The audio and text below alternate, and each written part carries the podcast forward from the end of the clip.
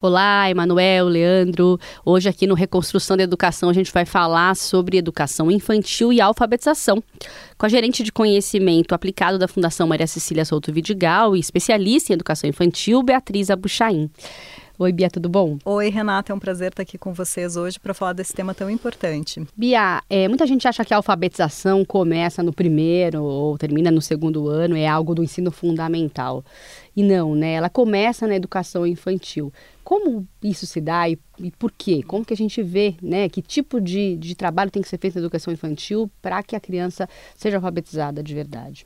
Eu acho que essa mensagem é uma mensagem fundamental. A gente entender que o processo de alfabetização da criança, ele começa, na verdade, quando a criança nasce e ela está inserida nessa cultura letrada e ela começa a manifestar curiosidade sobre esse processo de tudo que a gente fala é escrito, né? Recebe é, um, um tratamento escrito. E quando a criança entra na educação infantil, esse processo ele deve ser feito de forma intencional. Então, a BNCC, a nossa Base Nacional Comum Curricular, deixa isso muito claro, que essas atividades de leitura escrita devem começar na educação infantil, mas elas não têm um objetivo final na educação infantil.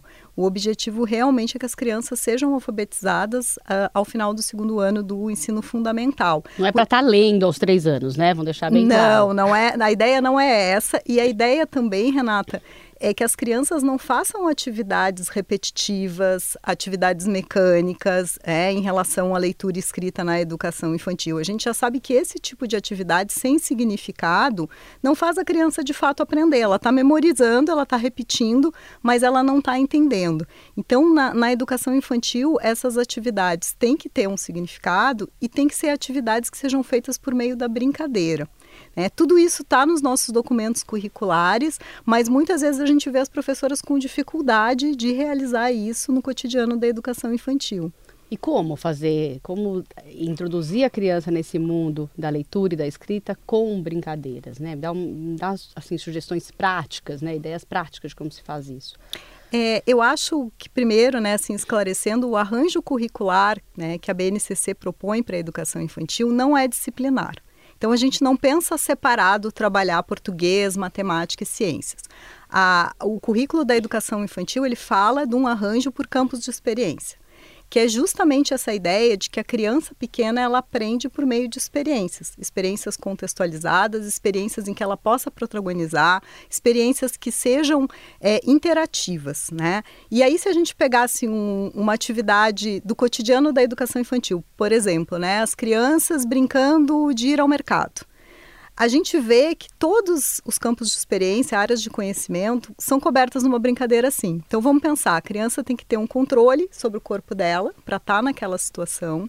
É, a criança vai lidar com números, a criança vai lidar com o nome dos alimentos e ela também vai lidar com questões de escrita, né? É, como que escreve, como que faz a lista de compras, como que estão escritos, né, os, os produtos é, nos rótulos, como que eles estão descritos. E eu acho que o, o principal, né, quando a gente olha, pensa numa atividade desse tipo, é entender o papel do professor. O papel do professor quando vê as crianças espontaneamente tendo interesse e curiosidade sobre como que escreve a palavra banana, é esse o momento dele intervir, porque aquilo vai ter um significado é, para ela. E começar a fazer associações, né? Então, puxa, a palavra banana, por exemplo, é, é começa do mesmo jeito que começa o meu nome, né, que é Beatriz. E esse tipo de associação que vai fazendo a criança é, adquirir o sistema alfabético e ter interesse sobre essa cultura letrada, né, sobre essa re representação escrita que a gente faz de tudo que a gente fala. E, e me fala um pouquinho, é, relembra aqui para os nossos ouvintes, o que, que a ciência já mostrou de evidências é, da educação infantil? Por que, que ela é importante na primeira infância? A gente tem inúmeros estudos nacionais e internacionais que acompanharam as crianças desde a educação infantil até a vida adulta e que eles mostram que crianças que frequentaram programas de educação infantil de boa qualidade tiveram melhores resultados ao longo da vida. E aí, falando resultados de uma forma abrangente, então não são só resultados escolares. Né? Essas pessoas é, têm uma empregabilidade melhor, essas pessoas têm menos chance de se envolver em crimes, menos chance de serem usuários de drogas. Então, realmente, esse início da vida, né, em que o, o cérebro da gente está em formação, ele deixa muitas marcas para todo o desenvolvimento humano. E se a gente oferece bons programas na primeira infância, boas políticas públicas de primeira infância, a gente está desenvolvendo toda a sociedade. E a gente também precisa avaliar o que é feito, né? A gente pouco sabe no Brasil o que é, o que é feito nas escolas de educação infantil. Como é que você vê essa questão da avaliação é, da criança de, aí a gente vê de zero a cinco anos, né? É, eu sempre digo, Renata, assim, que a política de avaliação da educação infantil foi a que menos avançou. Então, a gente tem uma política aí de acesso, a gente vê os números de acesso à educação infantil aumentando ao longo dos anos, é, a gente vê políticas de formação de professores da educação infantil e também é, políticas curriculares. Né? A educação infantil faz parte da Base Nacional Comum Curricular. Infelizmente, a avaliação ainda o país está devendo.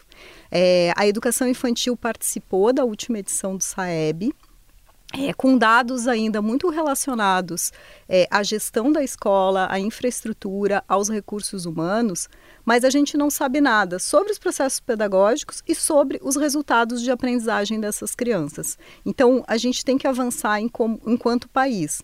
A gente vê os municípios buscando avaliações que possam avaliar a qualidade do que está acontecendo na escola, então, como esse professor está interagindo com as crianças, que oportunidades estão sendo dadas de aprendizagem para as crianças, e também a gente vê municípios e estados avaliando também o rendimento, né, a aprendizagem das crianças. Esses dados são fundamentais para direcionar a política pública, para entender quais são os temas e o que, que eu tenho que abordar numa formação continuada de professores. Então a gente faz, quando a gente tem os dados, a gente consegue fazer um investimento mais direcionado para o que, ela, que aquela rede precisa, né? É, o ano passado a gente fez uma pesquisa que avaliou qualidade e a gente viu é que em metade das turmas que foram avaliadas, que foram mais de 3 mil turmas, né, em 12 municípios brasileiros, é, em apenas metade a gente tinha leitura de livros nas escolas de educação infantil. É, isso é muito grave, porque a leitura de livros é muito importante para o processo de alfabetização da criança. Então vamos pensar um gestor que recebe essa notícia. Olha, não estão lendo livros. Tem o livro na escola, o professor talvez saiba que é importante ou não, mas ele não está fazendo isso. E essa é uma atividade que deveria ser diária, tanto na educação infantil quanto no ensino fundamental. Então esse gestor pode atuar pode direcionar essa formação, é, pode trabalhar com as escolas, com os gestores escolares para mudar essa realidade. Então a gente precisa dos dados para fazer uma melhoria da educação infantil. Mas muita gente tem é, se incomoda com o fato de avaliar uma criança pequena, de fazer uma prova para uma criança pequena. Como que seria esse tipo de prova? Então, eu, eu acho que é importante a gente entender as especificidades do desenvolvimento infantil. A gente não vai colocar, né, nunca num estudo uma criança numa posição que seja estressante para ela então, os testes que são usados, né, dando um exemplo, né, eles têm um, um, critério de corte que a gente chama. Então, a criança começa a errar uma sequência, porque ele vai do mais fácil ao mais difícil. Isso qualquer teste, né?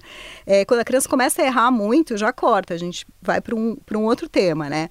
É, um, um outro fator que é fundamental é que seja uma avaliação interativa que use elementos lúdicos, que para a criança aquilo pareça uma atividade, uma brincadeira que ela está realizando e não necessariamente um teste, porque a gente fala em teste, a pessoa pensa, nossa, vai colocar a criança sentada numa carteira escrevendo é, no papel. Não, não é nada disso, né? E eu acho que o Brasil tem que estimular estudos que olhem para a aprendizagem, da, aprendizagem das crianças, principalmente é, no final da pré-escola, para a gente saber o que, que a gente está entregando. Aos cinco anos. Aos né? cinco anos, né?